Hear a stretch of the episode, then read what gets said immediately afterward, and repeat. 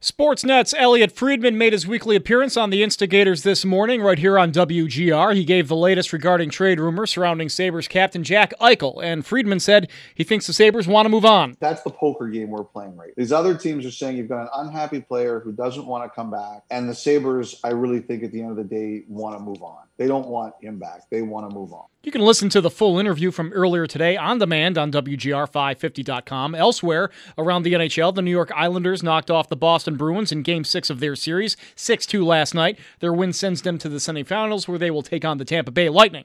On the other side of the bracket, the Vegas Golden Knights have a chance to eliminate the Colorado Avalanche tonight in Game 6 of their series tonight. Puck drop 9 p.m. Another note from hockey Nathan MacKinnon, Auston Matthews, Connor McDavid, they are the finalists for the Hart Trophy.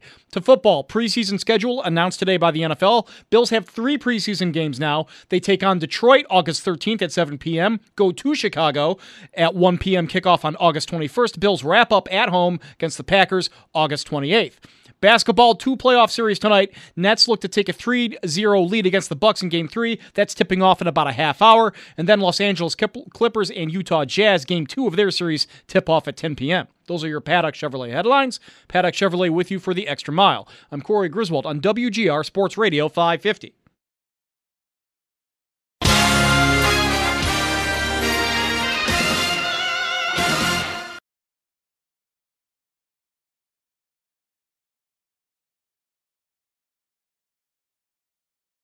Um, when it comes to like exotic pets, how do, how do you feel about a chicken? helping you unwind after a long day of work. Why is there a chicken? I saw at a local place where like you can adopt pets. It's like you know you're looking to see like what they got dog wise, and like there's a chicken. This is a dog, not a chicken. Chickens don't look like dogs. Can a chicken be a pet? no. It feels like it'd be pretty easy to take care of. The Nightcap Who the hell would want a chicken for a pet? on WGR. This is day one, and I'm already thinking about acquiring a chicken. Sports Radio 550. Yes, day one of quarantine for me last year, and I wanted to buy a chicken as a pet, and I never did it. I didn't buy, not buy. It was uh, up for adoption. Where was it up for adoption? At?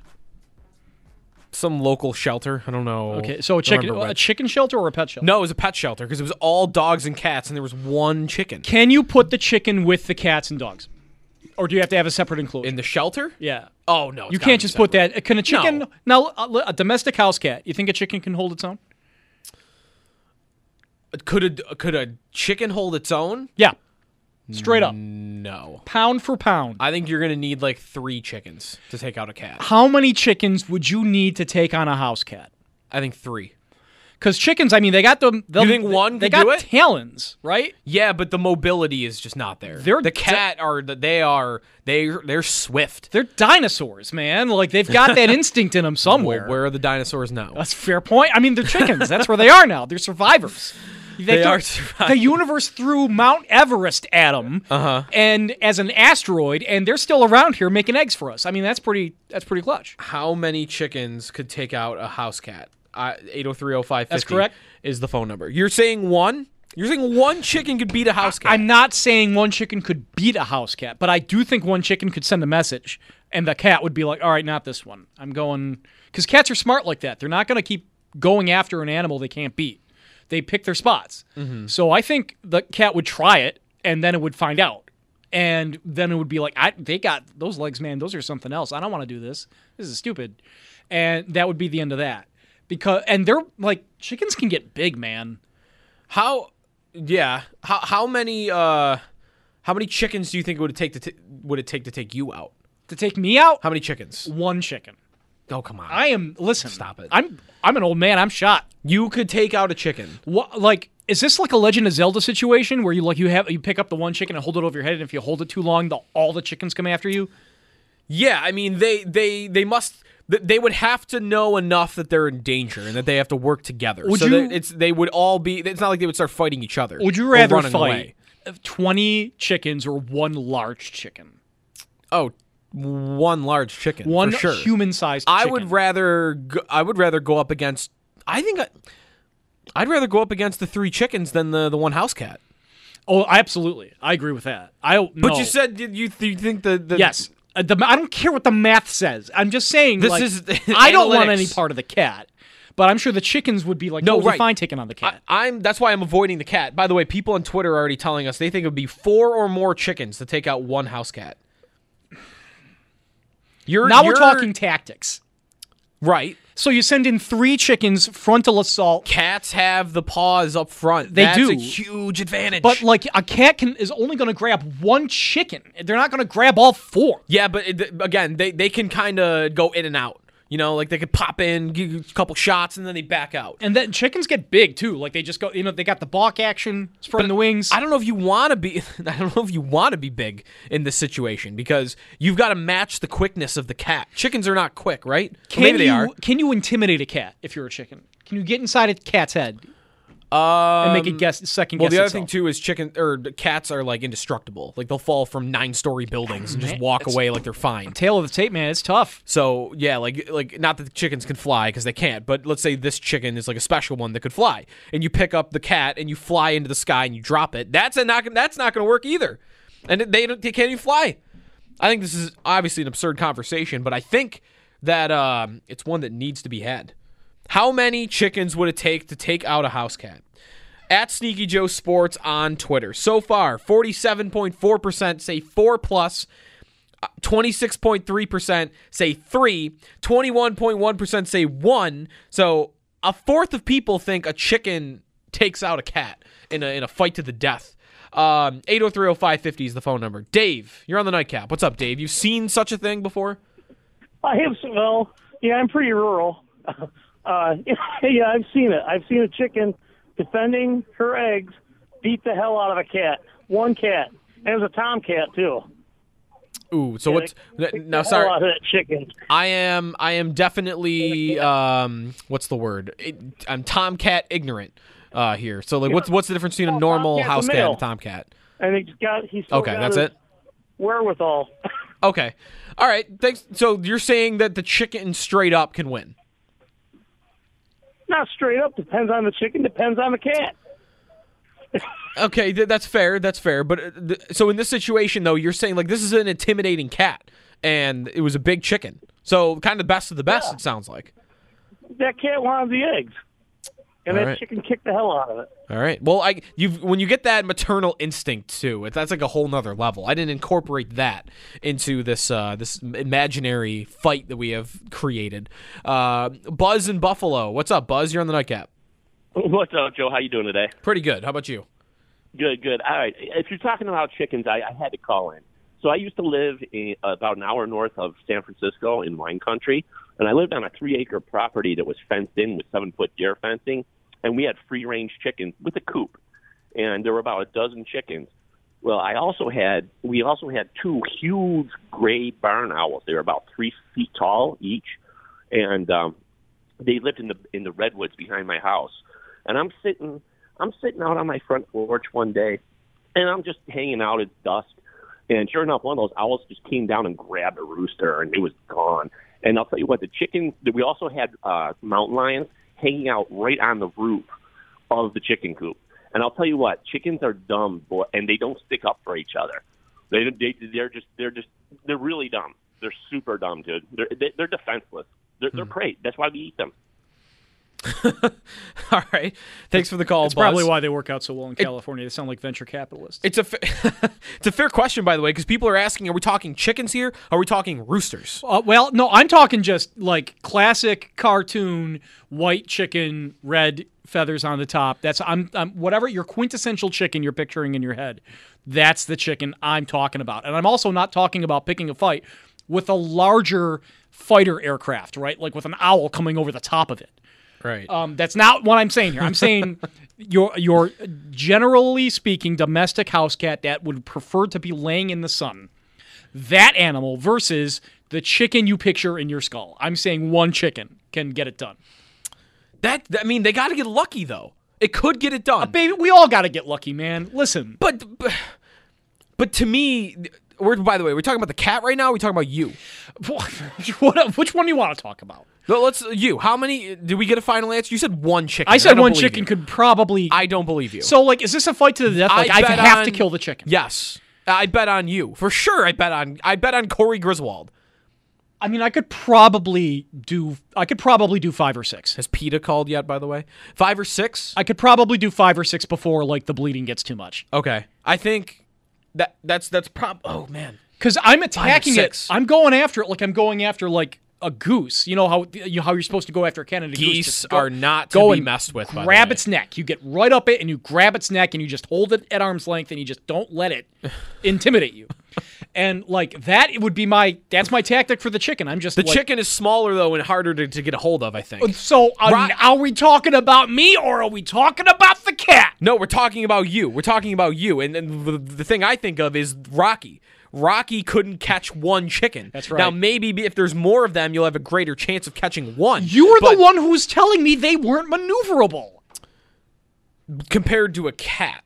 So, but okay, because then you're locked in like the because to me the cat is faster and the cat it's it's one on one whereas the, the chicken knows that the human is bigger that you are bigger than him seen some so heavy cats. then he has to go to the quickness card That's fine. I'm, I've seen some heavy cats, but we're, we're talking about like a, just a generic house cat. yeah the average house it's cat. in fighting shape. sure I mean, like I think we're talking about a distinction without a difference when we're talking about the chicken and cat. I think the chicken can get away. I th- and if that chicken lands one good claw, the cat is like, I'm not doing this. I this don't is know stupid. I don't know those talons though are are like they're they're not to be discounted but are they that Generally speaking, I don't Bad? I don't feel like cats are an issue for chickens. I mean, mountain lions, yes, but like domestic house cats or like barn or like barn cats or farm cats, like they don't mess around with the chickens. Why would farmers keep them around if they messed around with the chickens, right? Mm-hmm. Uh, Michael on Twitter says we literally call people chicken for being afraid of something. Cats win easily. Uh, Peter, a rooster is a chicken, so the answer is one. Yeah, but not all chickens are roosters. And then depends what you mean by take out. This is from Mike. One chicken properly motivated could get a hou- common house cat to run away and defeat. See, this is what I'm talking about. Like, could a chicken deter the You're attack? saying the cat is going to be more of a chicken than the chicken? correct? Cats are cowards, man. That's why we have the phrase "fraidy cat." Yeah, that's this is the battle of the cowards. This is the ultimate The Mother ball. Nature's battle of the cowards between the house cat battle, chicken. battle of the network cowards. How Great. do how the hell do I transition from this to the Denver Broncos? By the way, well, it's seven fifteen. There's no way we can carry this on for another ten minutes. no, I just go. so, so there's got to be a, a transition, I think, at some point here. Um, I don't know how to make it, so I'm just gonna do it. 8030550 is the phone number. It's the nightcap. Joe DiBiase uh, and Corey Griswold here on WGR, fresh off filling in for Mike Schopp on Schopp and the Bulldog. If you do want to call us about the chicken cat debate, uh, feel free. Um, but. The Broncos have been on my mind since yesterday when we had that story from Kareem Jackson of the Denver Broncos, their safety, who said on a podcast that he's talked to Deshaun Watson in the last few weeks, and Deshaun Watson wants to be a Denver Bronco.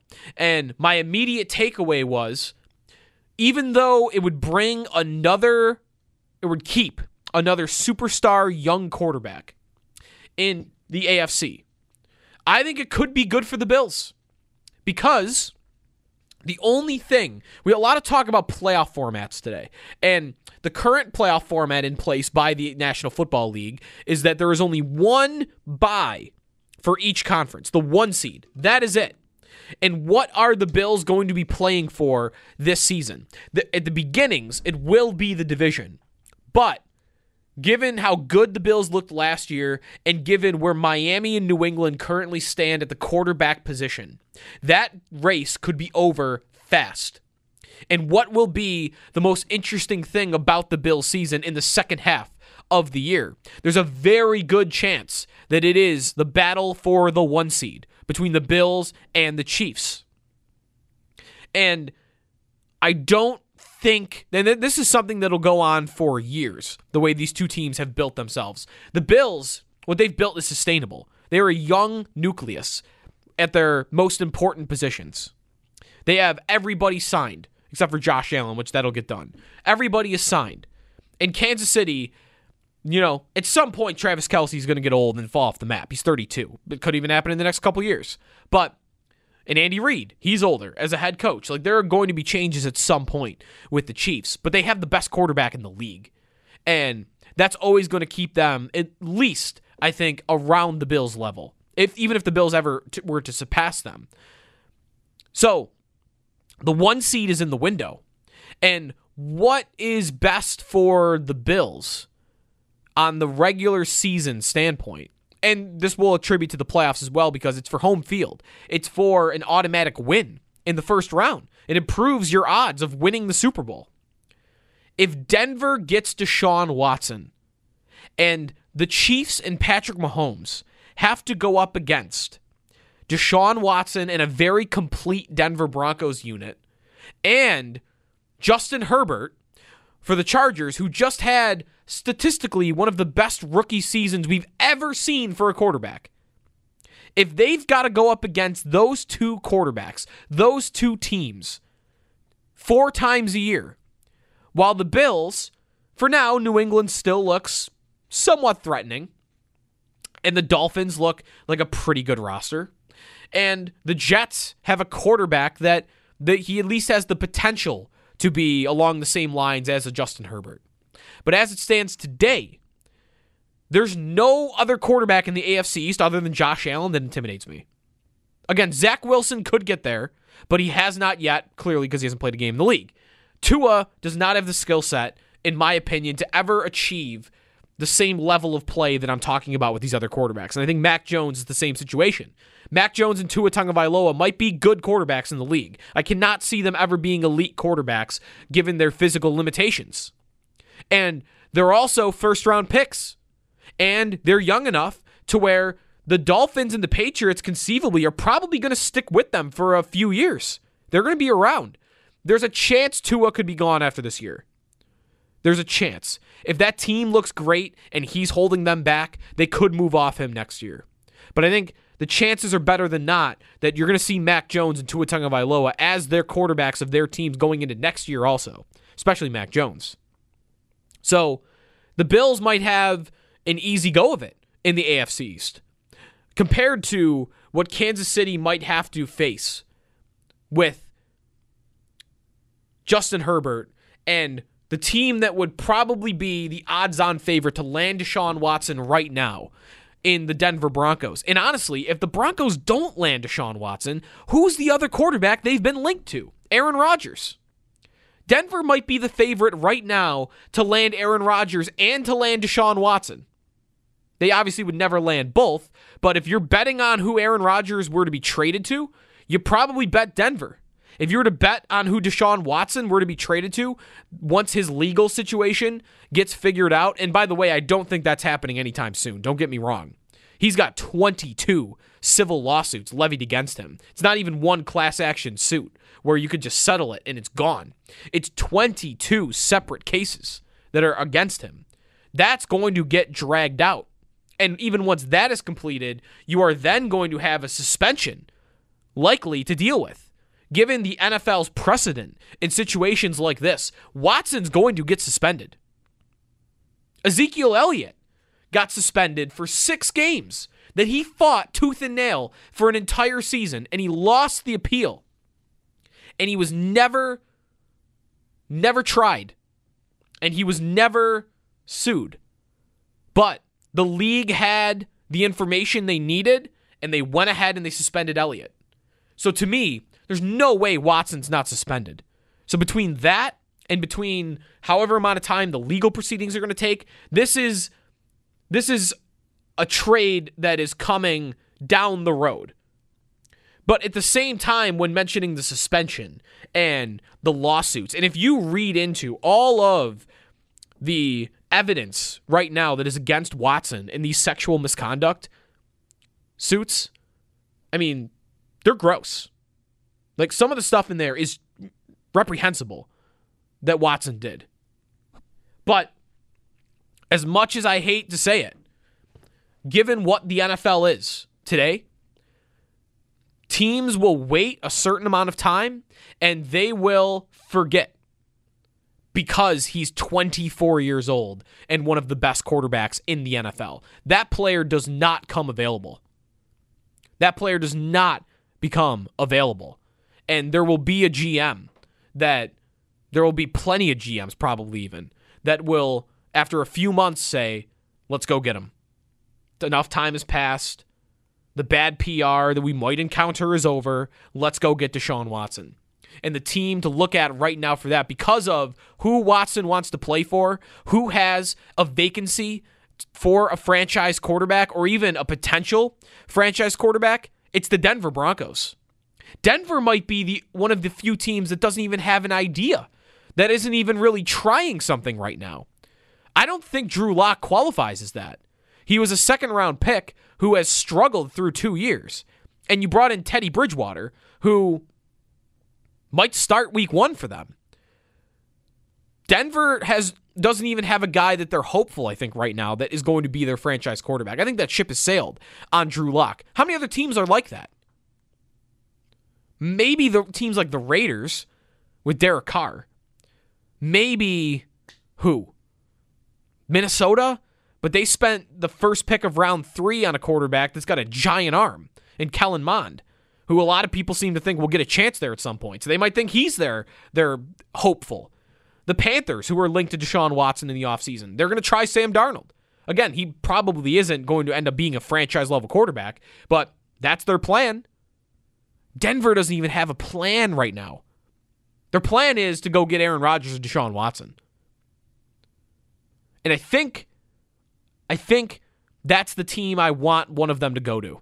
Because on the on the broader scope, even though it's risky, because you could end up playing that team in the first round of the playoffs if you don't get the bye. And on the overall, it does make the conference stronger. But the threat it would pose to Kansas City and the additional one or two losses that it could give the Chiefs, I think would in the long run benefit the Buffalo Bills. Because that one seed bye is the most valuable thing that they can get in this regular season and the regular season after that and the regular season after that because I I would want to be planning on the Bills being in that conversation uh, for a few years. 8030550 is the phone number. If you disagree with me on wanting Watson to end up in Denver, feel free to give me a call. If you think that a chicken would beat a cat in a fight to the death, or, or how many the other the other thing that came up, how many chickens would it take to take you down for good? That all of these things are on the table. Plus, I want to get to something about the New York Islanders at some point on tonight's show. It's the Nightcap. Joe DiBiase and Corey Griswold will be looking for your calls next. Thanks for listening here on WGR.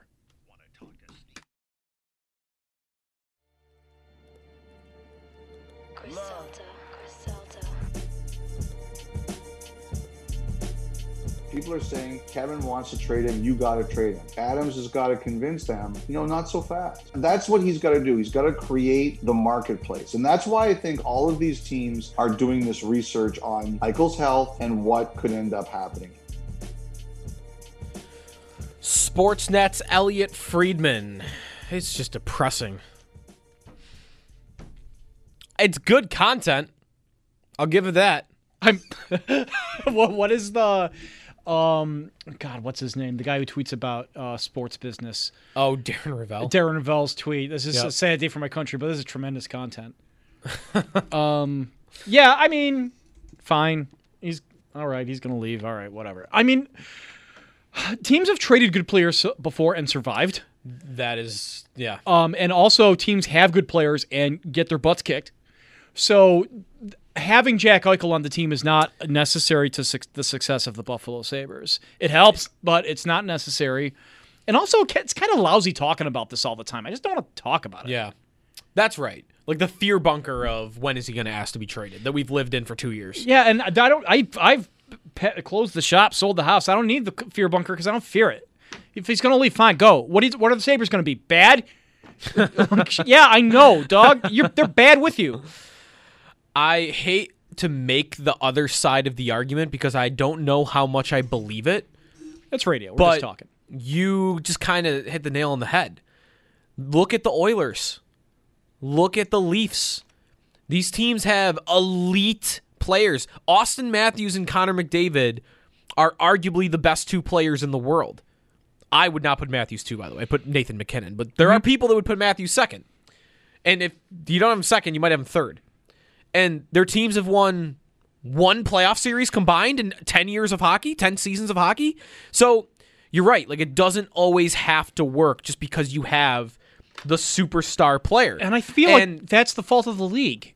Like it is the fault of the league. the league ar- arranges their playoff Right. series to be different than the regular season. Like, it is the fault of the teams themselves too, because Edmonton Sure. has done a garbage do- time or job of pulling of putting talent around their superstar player. And, and you watch soccer just like I do. There are teams that are, are garbage defensively that have like maybe one or two great players and that's it, but they can make some noise and they can they can go places with it. It doesn't mean it's the end all and be all, but in the NHL, man, it is there is so much luck involved in your ability to win a playoff series. So many bounces of the puck, so many games that come down to one or two shots that are either blocked, penalties that most certainly are not called. So mm-hmm. there are opportunities you're not getting with your best talent out on the ice to produce those scoring chances that like having Jack Eichel on your team is almost minimized by the way the league handles its playoff rounds.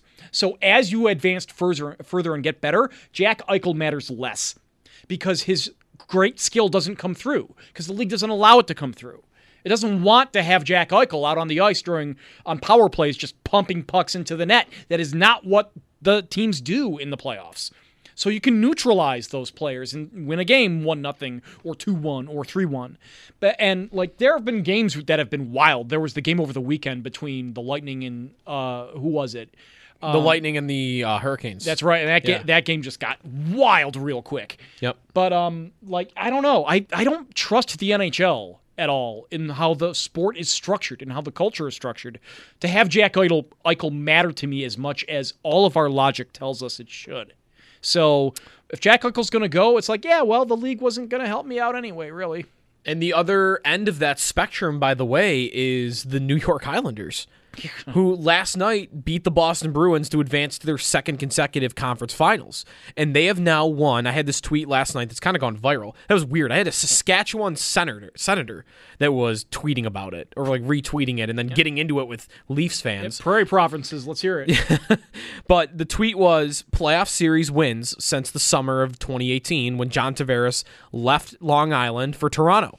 The Leafs and Tavares have won zero playoff series with all that talent, and the Islanders, who people would have written off the moment he left, have won six playoff series. I got news for you, buddy. Guess where Jack Eichel re- rests on that mathematical equation. Now, that doesn't mean the Sabres are going to be good. They have a Right. lot of other problems that go they're along. not. They're not the Islanders. They're not the Islanders. And uh, the Islanders would never make a case for being a well run franchise. There are a lot of stories about the Islanders. But Sabres are giving them a run for their money in terms of how badly you can run a team up and down. I mean, Eichel doesn't have to be the end of it. We have a, bi- a ton of examples of guys leaving teams and teams figuring it out with the assets they get back. The problem is, it's the Sabres, and they're bad at this. And right, we just saw them try to do this with Ryan O'Reilly. And it went as poorly as you could possibly imagine. So how how could and I don't think the team would expect this either. Because it's it's unfair to expect it. If you work for the Sabres, if you are the Buffalo Sabres, it's unfair to expect fans to have confidence in you to make this trade work. It doesn't mean you can't make it work, but you're not going to get the benefit of the doubt because even though it was a different general manager, we just watched this organization three years ago trade a star center and get next to nothing back for it, and he went off and won the Stanley Cup. So of course fans are going to fear trading Jack Eichel, but like we're saying here, and again, I don't want to make this case too much because I don't 100% believe it. I think you're going to lose the Jack Eichel trade. Uh, uh, pr- almost, almost 100%. It's not quite 100%, but you are going to lose the Jack Eichel trade. That player does not get traded. A tw- Same thing I said earlier with Deshaun Watson, where a 24 year old elite franchise quarterback never is available. A 24 year old franchise changing centerman is never available. But it doesn't mean even though the odds are against you that you necessarily have to lose it. And even if you lose the trade, and this might be the larger point that we're driving at here, you can lose the Jack Eichel trade and you, it could still work out for you. You could Yep. still end up finding your way to being a good hockey team, even just because of a different style of play. Hell, I hate watching the Islanders play hockey, but because of they're just four guys at the blue line and we are going to smother you. But they make it work and Yep. they win, and they might have they might feel more openness to play that style when you don't have a superstar offensive player at the top of your lineup that probably won't want to play that way. And the dude running the Islanders is maybe the dean of builders in the NHL. They have a head coach who is well established and well respected across the league. Sabres have none of that. They see you like when you said earlier that they're one of the worst run organizations in hockey. They definitely have been historically. Yeah, but not I'm anymore. I was gonna say I'm not so sure the last five six years they are because not only is it Lou Lamoriello who you might think of as because of course old school hockey GM part of that boys club. He's probably having drinks with Colin Campbell after the game. That guy hired the second largest analytical department in the NHL. Mm-hmm. The Islanders have the second largest analytical department in the league after the Maple Leafs, where Lou Lamoriello came from. So they kind of incorporate all different viewpoints in their organization. And I, you know what? Like, it wouldn't be so bad. Of course, it wouldn't be so bad if the Sabres became the Islanders. I mean, six playoff series. I mean, holy cow. Now it'd be great. Win every game, one nothing. I don't care. The, the- the way this looks now, I would take that in a heartbeat. But it is an example of you can lose the Eichel trade, and it can you can still find your way to being a good team. Because by the way, the Islanders didn't get anything for John Tavares because he left in free agency. That's right. You're at least going to get something for Jack Eichel. It's just it's what makes it so bleak is that it, doesn't have to be this bad, but nobody in this town believes it'll turn out well. no, because we haven't we haven't seen it turn out well since I was 12 years old. You got to believe 13, You got to believe that Kevyn Adams is good at his job, and we don't have evidence of it yet. And which isn't Kevyn Adams' fault, but then again, like it doesn't have to be. There hasn't doesn't have to be fault. Like at this point, like you just got to be good, man. You got to know what you're doing. We don't see them making large hirings in their departments to restock the organization with talent in terms of Mm-hmm. an analytical, analytics department or what have you. Like what the, we they he got one assistant, and that was it. Like that's but we've been talking about. He's got a guy now. yeah. Let's okay, all right. There's someone else in the room. So now it's instead of being one desk in like this wide open empty floor space, now there's one desk on one side and one desk on the other, and it's two dudes. yeah. Great. But like, are they an organization? No, they're not an organization at all. I have I see no signs of them being an organization at all. So why should I trust that they can function like one? It's so bleak. I wonder what it would take to get fans excited again. You know, because uh, without winning, because of course that would do it. Like that's the easy answer. Can we get a But- different owner? there have been moments throughout this drought where we've been pumped up, where we've been hyped for it. Yeah. And that happened when they got Eichel. Mm-hmm. That happened on draft night 2015 when they draft. When I said when they got Eichel, when the tank ended. Yes. When they when they clinched the first overall pick, I was hyped. I thought the future was bright after that night, and I was wrong, but that's what I thought. And then draft night 2015, they draft Eichel and they acquire Ryan O'Reilly, and it was like, all right, that le- that night leading into opening night, we were fired up. It was a lot of new. It was Eichel, it was O'Reilly, it was Evander Kane. Even if you didn't like the Robin Lehner trade, you had at least some hope that they now had a starting goaltender who was relatively young. He was like 25 at the time. Ristolainen, oh, there might still be something there. We were fired up for that team. And then there's one other moment since then that we've been fired up and it was the lottery for Rasmus Dahlin. That night, it felt like we got we, our got- luck has turned. Yeah, we got the piece we were missing. Right. Our luck has turned. We got the guy. We got the generational talent to pair with Eichel. It's finally going to work now. Because I would say, for sure, that feeling, even though I felt more strongly about this lottery than I thought as was happening, that same feeling does not resonate with them winning this lottery. No, I, I mean, it has to do with we haven't had as much stuff to watch. Like we had a ton of stuff to watch with Dahlin. We had a ton of stuff to watch with McDavid, and you could go and watch Mc, McDavid play in I Erie. drove down to Erie like a dozen times. But like with Yeah. COVID, we like it's almost like all these kids who are coming up in the NHL draft. It's a blank slate. I don't know anything about any of these guys because we just haven't been able to really immerse ourselves in it. And also just the layer of just disgust of I can't believe we're still doing this. That nobody really wanted to do that much work. I can't believe the people who still do the work of like doing math about this team. God mm. bless them. It's why would you do that to yourself? Why would you do that? Nobody's. You're not going to get a medal. Nobody's going to send you anything in the mail. It's not Publishers Clearinghouse. They're not coming to your door with a big fake check. Like you're just doing this to do it, man. And this is like, go, just go watch something else. Go watch something on Netflix. By the way, I, I find myself rooting for the Islanders right now. Not just because they were playing the Bruins too. By It's the a, way, a real sicko take. I, I know. I'll explore that more in a second. One other thing they did last night, by the way, not just kind of show the Sabres and show Buffalo that, hey, man, if Eichel leaves, it doesn't have to be the end of the world. They kind of proved that yesterday. The other thing they did is they stopped another potential massive embarrassment by the organization. Because if Taylor Hall had gone on to win the Stanley Cup as an important figure in the Boston Bruins lineup, after only getting a second round pick, because that's always been a part of it. it. It wasn't just that O'Reilly won the cup after he left Buffalo. There were no O'Ri- conditions. Right. O'Reilly won the cup after he left Buffalo, and the Sabres got nothing Yeah. back. Mm. And that would have been the story with Hall. Hall leaves the Sabres. It's just like guys leave here and they just win the cup. They just win, win, win. And the Islanders prevented that from happening with their win last night. Plus, they prevented Boston from winning anything more because it's the least deserving city in the in sports to win another championship. So good for them. Maybe it's just the series that they just played, but I thought they were fun. I thought they played a little bit more of an up and down the ice style of hockey. I, I wonder if it's because Boston sucked them into it because that's the style they play. But I find myself rooting for the Islanders. I mean, that's fine. You can root for whoever you want. I just want the I want the sport to be good. No, you can't. You can't root for Boston or Carolina. I I don't want every other night to be about like, did you see what what f- physical act of violence happened to this person and how they were sent to the hospital? I could do without that for a couple of weeks. Yeah. From the NHL playoffs, can I get like really good hockey, and that would be cool. Well, and but the the best hockey you could get, and you know there was by the way a small part of me that wanted Montreal Boston in the finals, just because. Not, not, not, and I'm like Mr. Rail against this, the original six thing because it's crap. It doesn't exist. It's not a real thing. The original six. It's made up by the league. But something about just getting a weird final in a weird year would be cool. But now that I think now, now that I, when you sit with it and it's like, well, to, for that to happen now because it will be Montreal versus the winner of Vegas and Colorado. Mm-hmm. I don't want Montreal in the final. Montreal's like the Islanders. They stack four guys at the blue line and they ask their goalie to make 35 saves.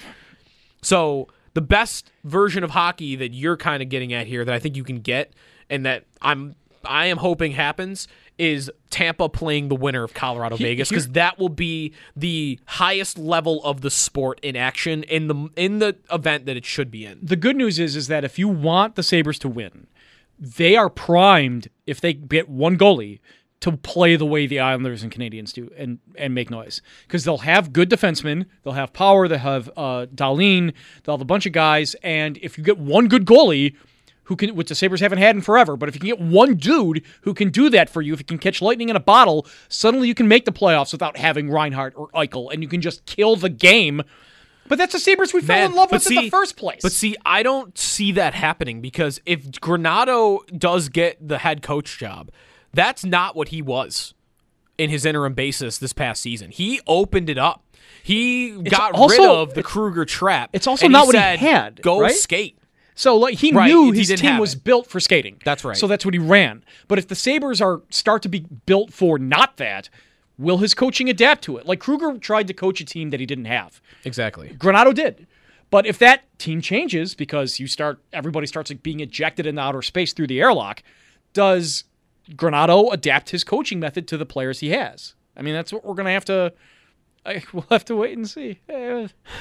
Um, all right, 8030550 is the phone number. We're late to a break. Let's get to it here. Maybe a little bit more hockey on the other side. We got some NBA playoff action going on right now. I don't think there is any Stanley Cup playoff game tonight.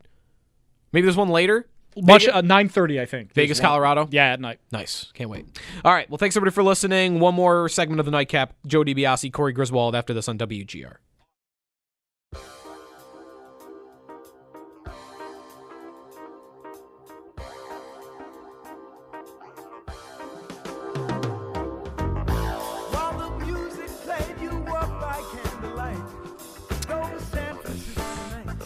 Listening to right now? This is Steely Dan. Steely Dan. I have Did you hear our portion of the show on Schopp and the Bulldog uh, last week about Bu- Steely Dan? buddy. I'm aware. Of you the- mad at me? I'm aware of the Steely Dan discourse. I have one, two, three, four, five, six, seven, eight Steely Dan bumps. Not one of them is reeling in the years. Hmm. So like I'm going deep into the gaucho here on Okay. Steely Dan. So, but I'm old, so it's okay. I um you also were one of the f- on draft lottery night, which we were just talking about a little bit here. Joe DiBiase, Corey Griswold, by the way, here on WGR for a couple more minutes.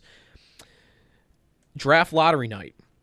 I get a call from a guy whose name I can't even remember right now. Mm. Pfeiffer, Sure. last name was Pfeiffer from uh, Goldfinger. Oh yes, yeah, that's cool. It was very cool to hear I'm on the air. glad you were you liked it, and I'm glad others did. I was more intimidated in that moment than any other moment of my life on radio Oh, that's really cool. because think of it from my perspective. That's not really my music, and it might even be before my time. Yeah, it's, it's my time, not It's- yours. Okay, so it, it's not really my music, and it's before my time. So this guy is calling me, and he's like, "Hey, this is who? What's his first name?" You don't even know. No, I can't remember now. okay. again, anyways, I'm old. Pfeiffer from Goldfinger calls me up. I hope he's not listening right now, by the way, because that would be.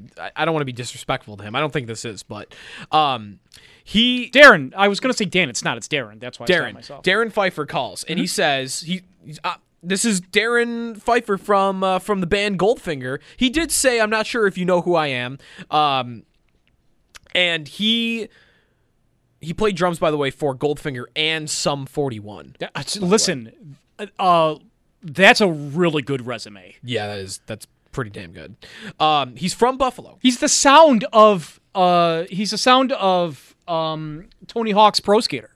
Because Really? that, that song Oh, yeah, yeah, Superman, yeah, that's right, right, right. is the song of that game. Yep.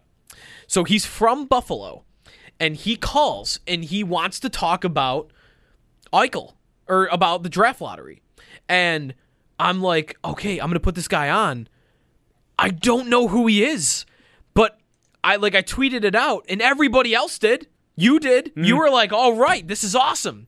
So I'm standing there with all of that pressure on my shoulders. Like I've got to carry a good interview for a guest that people want to hear from, and I don't know who he is. Were you looking it up as you were talking? Yes, I had his Wikipedia okay, cool. page. Now we're talking. Yep, very and good. it was one of those Wikipedia pages where at the top it has that little warning sign that says this biography needs additional citations for verification. so this might not be from reliable sources. So I'm like, okay, great. I've got a Wikipedia page in front of me that might not even be accurate. on the high wire, man. So I, I'm going to talk to this guy, and I think I got through it. I, I, you did great. I at some point realized he's in Los Angeles, and I spun it into. You did great. "Ah, Jack Eichel might come out to your parts, but man, I wish you were here for that, or Bulldog, like someone that could have talked music with him. Jeremy probably would have been a good selection here. He's probably Yeah. of the age group that would know this for sure. Okay. Um, God, there's not a lot of guys here at the station who are like in my age This by bracket, the late he, 30s. He, by the way, uh, his genre on Wikipedia is ska punk. yep. What is that? It is ska and punk combined. Do you know what ska I don't, is? I don't know what ska is Oh, though. it's I am to- not music literate. So in the ni- so in the 1960s and Musically 70s, literate. it's uh it's a sound from the Caribbean that went to England and merged with uh, the English uh, rock sound. Um, and a, a, it was a blur of Caribbean music from Jamaican immigrants to England that became pop punk. If you ever do you have you ever seen the movie Ferris Bueller's Day Off? Yes. You know the song where he's running back to his house that plays in the background. I think You might hear yeah, the tune in so. your head. Yep. That's ska. Okay. That is Scott. I'm gonna have to go listen back to it just Let to me- make sure. If I can find it in two seconds. Can I? I can fill for two seconds. I can talk about what Jeremy should do with the sixth overall pick in his rookie uh, fantasy draft uh, on Saturday. By the way, uh, there is NBA on right now, and I mentioned there's hockey later. Uh, Mi- Milwaukee has just exploded out of the gates, eleven nothing They had to. against, or it's 11-4 now. They were, Uh, they wasn't looking good for them, was it? They were having a hard time against Brooklyn. No, Brooklyn has been all over them. So Somebody was looking up reverse sear here on the Google machine. that was probably Franklin because Jeremy was talking about his reverse sear that he's probably enjoying right now, and I'm very jealous of. I'm, by the way, I'm going to be having a nice chicken pot pie dinner tonight. It's eight o'clock on a hot, steamy, humid summer night, but I'm having a delicious chicken pot pie, and I don't even care how heavy it is, even though it's probably meant more for, uh, you know, winter. You almost there? Uh, oh, I'm, I'm trying. To, I don't look here. I can try it. Let's see if it plays. This is my this is hour five for me. I'm, I'm fried. this is ska punk. mostly no it's ska, but This like ska. ska punk is just goes a little harder in the paint. But it's definite. It's from England, and it came across in the '80s to the United States, and from there it turned into like well, how we know of ska now is we v- m- m- picture the Mighty Mighty Bosstones, or we picture its second. We picture Oh, its I like know that. That's Yes. its second wave. Okay. And that's when it when people really started to hear it. It's not the only wave of ska, but that's where that comes from. And that merged with like Sum 41 and Goldfinger to become a little bit more, you know, with a lot more energy driven guitar music and stuff like that. All right, I now understand, and I still do wish though that you would have been with me when uh when we had the drummer from Goldfinger. You did great. You did Thank great. Thank you. I think I, I think it sounded probably better than than my confidence was. My confidence was leaking for sure uh, in that interview, but all right, we got through it. All right, and we got through today. Mike was off today for Schopp and the Bulldog. Hopefully, he'll be back tomorrow. If not, I mean, I'll be chiming in regardless. So you'll hear from me tomorrow uh, here on the station. Thanks to Corey for jumping on. Thanks really to everybody for kind of scrambling here. A cavalcade of Yeah. stars. Sal coming in from 3 to 5:30, Jeremy from 5:30 to 6:30, Franklin who's normally here during the midday hanging around until 6, Corey coming in after his job throughout the the, the midday coming in from 6 to 8. So thanks to everybody uh, for hopping in. Thanks for everybody for listening and uh, I will talk to you tomorrow both on with Schopp and the Bulldog and on the Nightcap. Thanks for listening. Enjoy your night. This has been WGR.